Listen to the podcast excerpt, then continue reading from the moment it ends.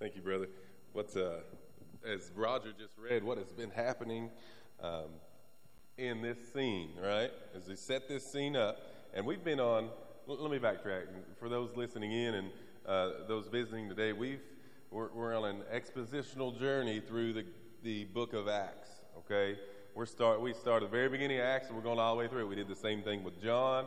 We finished up James uh, a couple months ago, and now we're in Acts. And what I want to always like to repeat, Acts is that bridge that bridge between the Gospels and the letters. It is historical events that actually happened. Okay, that actually happened but right after the ascension of Jesus and before the letters, right? The letters that were written uh, to the churches were uh, were written. Okay, so this sets the context for those two. So it's important that we study these things, but it's so important to us that we're seeing so many um, life applications through this journey.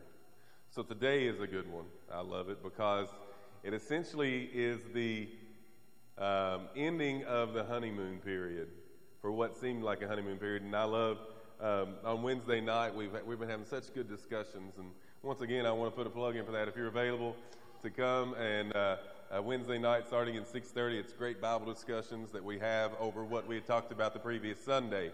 So it's a carry forward of that. Um, at any rate, I, I, Cheryl uh, said this about um, what, what had been happening with the growth of the church. And she said it's like there was this protective hedge around them. They were able to go. Um, after Jesus sent into heaven, nobody really bothered them, right? They were going and joyfully sharing house to house, and there was no worries, no concerns, no persecution, right? Uh, and it was all, you know, rainbows and butterflies. All right, they're going and sharing Jesus with everyone, and it's just a great thing. And in that, and, and up to that point, this point now, she's right. Now the honeymoon period's over. That phase is over.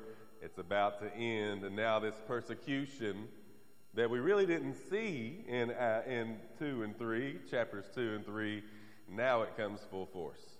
The honeymoon stage is over. Y- y'all, y'all hear that phrase, right? I like. I think I use it all the time. Um, the honeymoon stage, and I looked that up, and I wanted to share some things with you that I figured would be good for us to realize what it looks like when the honeymoon phase is over in our lives. So, here's what I found, church, and I'm going to share it with you. You ready? Here's the first indication that the honeymoon phase is over in a relationship. I see that because I'm looking indirectly at a few people. All right? When you, uh, there's 15 of them. 15, but I'm going to share a few, all right? When you don't need to be fancy 24 7, you decide you don't have to dress up anymore and you can stop wearing makeup. That's when you know the first one's over, right? The girls, women. When you can start wearing sweatpants more than you wear outfits, right? When you are forced to be around each other in a disagreement, okay, that's when you know it's over. When you stop pretending everything's peachy and hunky dory, I like that one. I, come, I, I came across a few of them. Um, you start having little fights. All right? When you also learn to not to sweat the small stuff. I thought that was good. And then the honeymoon phase is over. Here's your first indication. You start to joke about bodily functions. I don't have to say anything on top of that. You, you uh, start complaining more. You're more comfortable to not just cry in front of your significant other, but to ugly cry in front of them. You ever seen that? You already there? Okay, that's good. Um, and when you're not worried about impressing their parents anymore, that's not there yet, right? Yeah, yeah. And, you know, you're, I like that. I thought those were cute, right? The bodily functions, bodily functions one is the first indicator that the honeymoon phase is over. And you don't want to talk about it anymore. Anyway, um, the honeymoon phase for Peter and John is essentially over because persecution happens. But what is persecution? That was just something that happened in Acts, right? Or the story of Acts, and, and then all of what happened to Paul. Jesus was persecuted. We're going to see Paul. We're going to see Peter and John. That's not something that really happens, right? Well, in our little side slice of heaven, as they say, in westernized culture, we really don't see physical persecution for Christianity, for being um, punished for believing in Jesus Christ. We have that indirectly, and we might have it, you know, differences of beliefs, and you have that emotional, spiritual, verbal disagreements, but that physical persecution really doesn't happen as much here in the westernized world, but it's currently going on. There's a story that came out, um, came out in the Christian Post that uh, talks about Christianity in China, in communist China, right? And I know you've heard a, a, lot about that and how, how they're persecuted. And yeah, well, this one is talking about a Chinese pastor that gets arrested and he's detained along with a hundred other ones. There's the, the article, the front, front page of the article, um, or front, yeah, the front page of the article there for this Chinese pastor that gets arrested. I want to share this little piece of this article on uh, the Christian Post that they shared with you what it says. And here's what had happened. This was in December of 2018. Okay, so this was, what, just seven months ago that this happened, right? Here's what it says. There was a letter that was written by a Chinese pastor who was detained alongside hundred other members of his congregation. This letter that he wrote before he was arrested has been released, and it's talking about the disgust with the Communist Party. And uh, his name is Wang Yi. He says in the letter that was published and translated on social media, he says that he is filled with anger and filled with disgust at the persecution of the church by this communist regime and the wickedness of the depriving people of their freedoms of religion and conscience. Here's what he says this is from his letter. But changing social and political institutions is not the mission I've been called to. And it's not the goal for which God has given his people the gospel, he said, explaining that his role is to lead, people to Christ. He said that following the Bible, he accepts and respects. Now, listen to this. This is interesting to me. He, he accepts and respects the fact that this communist regime has been allowed by God to rule temporarily. Accepts that. He accepts that reality. He said this, though, and he quoted uh, John Calvin. He said, Wicked rulers are the judgment of God on a wicked people. The goal being to urge God's people to repent and turn God toward Him. For this reason, I'm joyfully willing to submit myself to their enforcement of the law as those submitting to the discipline and training of the Lord. As he's getting arrested by this communist regime, he's willfully accepting the reality that he is under this persecuting uh, political regime. He says, I accept that, that it is from God because God is allowing this to happen in order for us to turn our eyes to heaven. And then he says this At the same time, I believe that this communist regime's persecution against the church is a greatly wicked and unlawful action. As a pastor of a Christian church, I must denounce the, this wickedness openly and severely. The calling, and I love how he ends this, the calling that I have received requires me to use nonviolent methods to disobey those human laws that disobey the Bible and God. My Savior Christ also requires me to joyfully bear all costs for disobeying wicked laws. That's powerful. This is currently happening in our time. This persecution of the church, the Christian church. That, that's pretty powerful stuff. And it, uh, he, he clarified, and I made one more note, and he says this is the disruption, the only thing that he cares about is the disruption of man's sinful nature by faithful disobedience and the testimony it bears for the cross of Christ. That is happening in our world. But that is a powerful example of someone step, standing up and speaking out in the face of persecution. So often we get persecuted, or we have people that disagree with our beliefs, that we work with every single day and we keep our mouths shut because we don't want to offend them. We keep our mouths shut because we want our relationships to be smooth instead of stepping up and standing up and saying the things that the Spirit puts on our heart to say, as we know we're supposed to stand and speak up for the gospel in the face of persecution. This is an example of how we should apply this to our lives. Peter and John, as Roger just read, and we are right now on this point, they stand up in the face of persecution. And the words that we are facing right now, or we're looking at in our scripture right now, is going to speak to us. Jesus has warned his followers that this was going to happen. Before Peter and John were arrested, they knew something was coming. They knew that they were going to face persecution. They knew that day was coming. And they did it anyway because they were obedient. They were obedient. So let's look at this together. Let's start with the first one. And I'm going to read it, portions of it again. Let, let's let the Lord speak to us through his word. While they were speaking to the people, right, the priests, the captain of the temple police, and the Sadducees confronted them. Let me stop there. We say Sadducees. Oh gosh, what is all this going on? We hear Pharisees and Sadducees, and these are political groups or sects, sects in the Jewish times of that time.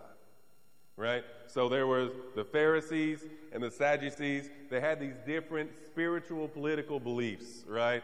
One of the big things about the Sadducees is they did not believe that the, that the Son of God would rise from the dead. That was their thing, right? Anyway, they had these disagreements, Sadducees and Pharisees. They're the leaders, though. They make all the calls. They're all the landowners and they all own everything, so they're the big wigs in the community, right? Everybody's got them, every community you go to. Even though you might have different uh, laws that happen, they're the ones that ultimately pull the strings, right? So these guys are the ones pulling the strings the Sadducees group and the Pharisees group. And well, the Sadducees make an appearance here and come in because this group, this uprising, these Jesus followers, right? Are causing them to worry about losing some of their political clout. They're stepping in their territory.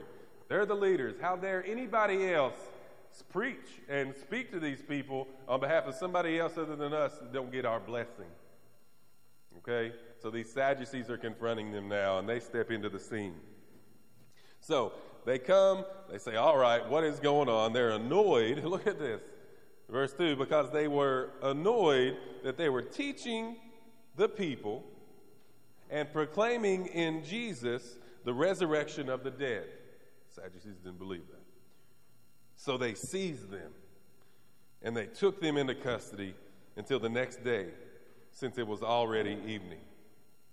Now, there's some background to that that uh, you can't have a trial by night, right? It has to, it can't be the same day. So they carried on to the next day to, to meet that. But many of those who heard the message believed. Heard what Peter was saying, right? Heard what was going on. They believed, and the number of the men came to about 5,000. Remember, it started with 3,000 in Peter's first message. You remember that? And the number started at 3,000 and went growing. Well, now to this point, and the number has gr- had grown to, to 5,000. And then the next day, the next day, their rulers, the elders, scribes, assembled in Jerusalem with Annas the high priest, Caiaphas, John, Alexander, and all the members of the high priestly family after they had Peter and John stand before them. They began to question them. So they're on trial, okay? Here's the scene. Peter and John brought in all the big dogs, the high priests, the Sadducees, the Pharisees, they're in there, all with the same focus. What are you doing standing in our territory, right? What, what are you thinking? So, here's what they say after they've been arrested and in jail all night. By what power or in what name have you done this? Right? By power or in what name have you done this? Let's try to catch them here. Then Peter was filled with the Holy Spirit and he said, that. and he takes advantage of an opportunity. The past two weeks, we've been looking at opportunities that God lays before us that oftentimes we don't have the eyes for we're not looking for, we intentionally look over. God prepares opportunities for us to share the gospel, and He presents them to us sometimes right in front of us. To share love, to love like Jesus, to give somebody something when they're in need, something simple to be the hands and feet and the mouthpiece of Jesus Christ. Here's another example Peter doesn't let this slide by. Peter steps up to the same people that murdered Jesus Christ. Peter steps up and says these things face to face, not in a big crowd, and might maybe they might hear him.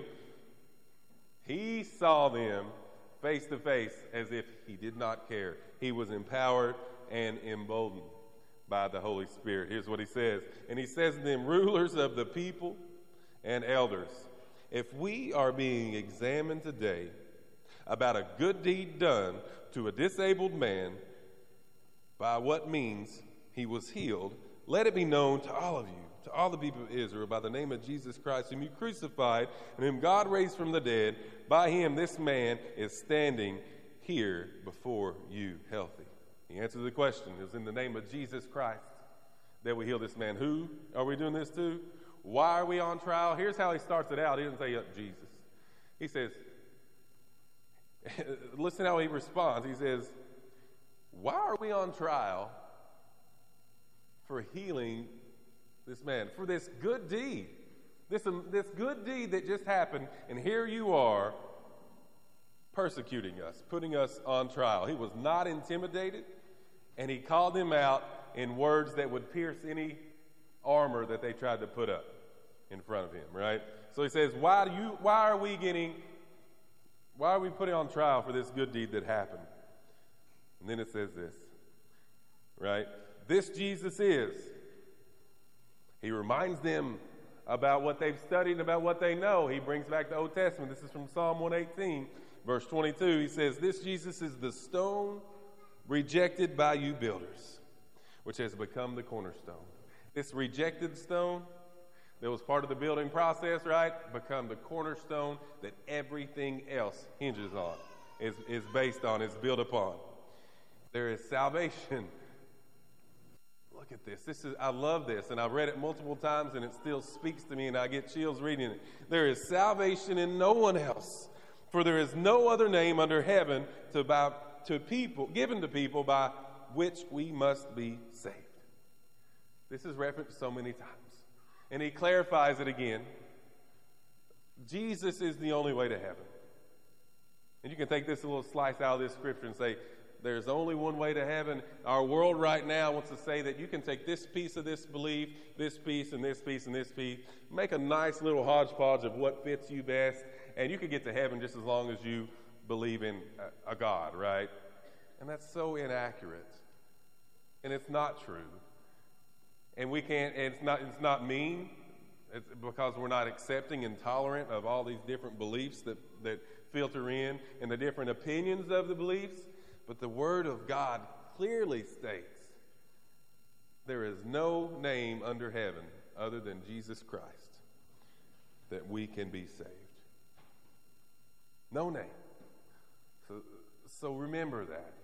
Always remember that. But he tells them this there is no name under heaven given to people by which we must be saved. He proclaims the way to salvation, and he makes this bold statement. And then he stands forward. He doesn't just end it there. Here's what he says When they observed the boldness of Peter, okay, whenever, let, let me translate this into the, putting my shoe, feet in the shoes of the Sadducees, right, of the Sanhedrin. Who do you think you are standing here talking to me like this. You are nothing but Galilean fishermen. Who do you think you are? You are uneducated folk that just happen to be around this man and believe in him, right? Who in the world do you think you are speaking to me like that? When they observed the boldness of Peter and John and realized that they were these uneducated and untrained men, they were then amazed and recognized that they had been with Jesus. Okay. Until Peter and John until Peter said these things to them. They didn't realize that this Jesus they'd just been around, but Jesus was actually moving through them. The Spirit had filled them so much that they saw Jesus in these two men. That Jesus, Jesus just glowed from them in such a way that they were amazed. They went from a point where, how dare you, who do you think you are, to, okay, wow, you've got Jesus. You've been around him. He's not just rubbed off on you, but he lives within you, and it is so evident. Church, that's what we should strive to do. We should strive to be a people that when we speak, when we walk, when we live and love others, that people see Jesus in us. And it is so evident that people are astonished and amazed. Wow. Well, what's that look like? Are you different? Are you changed? Are you loving people in that way that you never have before? And when people ask you to explain why, you don't give any answer other than because Jesus. It's all about loving others like Jesus, because of Jesus, and empowered by Jesus. And these two men are the embodiment of being Jesus people, right? being people that are speaking Jesus to everyone. These leaders were astonished. It's like, wow, they are just like Jesus, right? Well, I thought we, I thought we crucified him. I thought Jesus was dead, and here are these people that are just like him. What in the world have we gotten ourselves into? There must be a bunch of these, right? They, they have to be overwhelmed. Overwhelmed. Verse 14. And since they saw the man who had been healed standing with them, they had nothing to say in opposition. They had nothing to say in opposition. After they ordered them to leave the Sanhedrin, Sanhedrin, they conferred among themselves. Okay. Here's what they said. Say, what should we do with these men? For an obvious sign has been done through them, clear to everyone living in Jerusalem, and we can't deny what happened. So what they're saying, all right, this dude, this guy was healed, 40 years old, every day sat down at the beautiful gate where everybody goes through because that's the best place to enter, the most beautiful entry point into the temple. We've all seen him and we know that he can't move. We know he can't get up, and all of a sudden he's getting up and walking and dancing and leaping. Something amazing happened. But look how they say it, right? They're saying, Something happened, but we're not submitting to the fact that God just made this happen, right? But something something happened and the people like it. So we're not saying that they're lying to us. Not, we know that. They don't submit. They don't acknowledge that it was God and submit to Him, but they do acknowledge something happened. Let me play an advocate on the other side here and say, okay, here's this Bible, and you got Luke telling this story. But then how does he know what they, what, the, what they said, right? How does he know what the Sanhedrin, the Jewish leaders, how does he know what they said and what they conferred about? He wasn't with them. You know who it was? This man named Saul of Tarsus, which would be Paul, which would be one of the greatest missionaries, or the greatest missionary ever. So he had a first hand account of what exactly happened. And scholars believe that Paul shared with Luke what had, what had happened there. So we had, and, and thinking about that, remember, Saul, he was part of these Jewish leaders, right? He was part of the same people putting Peter and John on trial, saying, How dare you, right? And look who pre- he got preached to by Peter and John. I think that this is huge. Peter and John aren't just preaching, preaching to people to, uh, and hopefully that they get, get by with keeping on preaching the word to everybody else, they are changing the Jewish leaders. They convert part of this, and lay the ground for whenever the appearance on the road to Damascus was Saul to Paul, they're preaching the gospel to him, to, Saul of Tarsus, who is a persecutor of Christians. Just a side note that, that, that blows my mind when you step back and you think about this who's in this, who's in this scene, who's in this room with them as this is happening. They preached the word. They didn't intend for it to happen, but they made an impact, a ripple effect down the road that would change our world because they were obedient to the Spirit. Powerful truths in there. Powerful truths. But they didn't hold back, right? So let's continue reading. Verse 17. They know they couldn't deny it, but so that this does not spread any further among the people, let's threaten them against speaking to anyone in his name again. That's what they're talking about. So they called for them and they ordered them not to speak or to teach at all in the name of Jesus. They brought them back, and that was their punishment. I dare you, don't you ever do it again, right? Peter and John responded. Here's what they say they say, Whether it's right in the sight of God for us to listen to you rather than God, you decide. For we are unable to stop speaking about what we've seen and what we've heard. We're unable. Well, think about what had just happened. They were commanded by Jesus in Acts 1 8. You will, you shall be my witnesses. You shall be my witnesses to me in Jerusalem. You will be. That's your, that's your, I'm charging you, and Jesus charges them with that to go. They, they're going to do it anyway. It's not about, it's not about making man happy. It's about being obedient to the Spirit. In verse 21, after threatening them further, they continue to threaten them, they released them. And they found no way to punish them because people were all giving glory to God over what had been done. For this sign of healing had been performed on a man over 40 years old. That ends our scripture reading there, but look at what just happened. They found no way to punish them because all the people were giving glory. Let's step back to the very beginning of when Peter and John first got arrested, though. Imagine if we were there in that scene, church, and we saw these great men standing up in the face of persecution, and then they get arrested. Oh man, the devil wins again, right? Here we go. Devil's having his way, attacking the strongest Christians. There they go again, throwing them in jail. They're probably going to be murdered just like Jesus. Now what? Imagine if we were one of those believers, those 5,000 up to this point, and we're seeing Jesus. And then we see Peter and John, and we expect them to be persecuted. The devil's winning. And we stop there. And so many times in our lives, we look and say, well, there's the devil again. There he is again, winning again, tearing that relationship up, tearing this family up, tearing that up.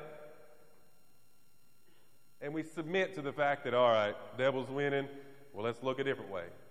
But that is not the plan of God. Yes, there will be persecution, but God has a bigger plan. Look at what had just happened. It didn't end there. Peter and John standing in the face of persecution instead of submitting to that, submitting to the leaders, and look what happened. Look at this. God gets glorified in the end. There are seven things that I've listed here that jumps out. 2,000 more people believed because they got arrested. This persecution that happened, you think the devil's winning, the world's crashing down, my life is terrible. 2,000 more people get saved and believe in Jesus. Peter gets filled with the Spirit again, the Peter, and Peter gets moved by the Spirit to preach to these men. He gets to preach to the leaders of the Jews. He gets to preach to the greatest missionary that would ever, ever walk this earth and lay the groundwork for his transformation. He gets to preach, he gets to share the news. People get to see this amazing healing, but it gets confirmed by the Jewish leaders that, yeah, something happened. They see submission to God indirectly. The enemies of Jesus, the enemies, the Jewish leaders, they would be the enemies. They get confused more and more. It's like, okay, they start to question something has happened. We don't know how to explain it. They ultimately get pointed back to God because of the references in the Old Testament in Psalms. And ultimately, this boldness for Jesus gets magnified because they know the Spirit's going to work through them. The Spirit worked through Peter in front of the face of the greatest persecution in the time that would happen because they faced what was likely death. Once again, is what they thought in their minds, but not at all. And ultimately, God is glorified. You see, church, when we face persecution, it is not the end. It is not over, and it's not the end of something that we had planned. God has bigger plans in our lives. I know there are people here today, right now, that has the world crashing down on him, that has the weight of the world, that just thinks, I don't know what's next, but I know the devil's winning in my life right now. Not at all. The devil's not winning. God has a greater plan. Be obedient to God. Be obedient to the Spirit as He moves in your life because what you're going to see is what this small negative, this small evil in our life that we think is winning, look at all the glory that God will get. All the glory God's going to get if we're obedient. But it was all because the Spirit filled these men. You can have that same power that Peter and John had in their heart, in their lives, that enabled them to do both things right now in your life in this very moment. And you pray for that Spirit to move in you, to give you the power to stand up to those or to share people with even in your family. And you can do that. I'm going to pray for you right now. And let's pray about this that we have that same power, that we let the Spirit live in our hearts. In order to do that, church, we have to give and submit to surrender to Jesus Christ, to admit our sins, to admit that Jesus is who he says he was, the Christ, the Messiah, and to commit our lives to him. Because without it, we are forever broken. But with, with him, we are forever free. Let's pray together. Father, for us in this church, for us listening in within an earshot, Father, we lift you up. We thank you for your word that gives us so much direction in our lives. And then it's not just cool stories to think about and talk about and to make us feel good about ourselves or about you. Father, this is transformational, the living word that you have before us. Help us to see our lives in these stories, to see your glory and your beauty in this, that your plan is far greater, that our small lives are in the palm of your hands, and that you have a, a story far greater in the end for us to look back and say, God, you had this all along. Because I was obedient to you, you got the glory. Help us to give you glory in all things we do. Help us to strive in all things we do to glorify you. And God, today, let us be a church that goes boldly, like Peter and John, sharing the good news of Jesus. Father, we love you and we thank you. It's in Jesus' mighty name we pray. Amen and amen.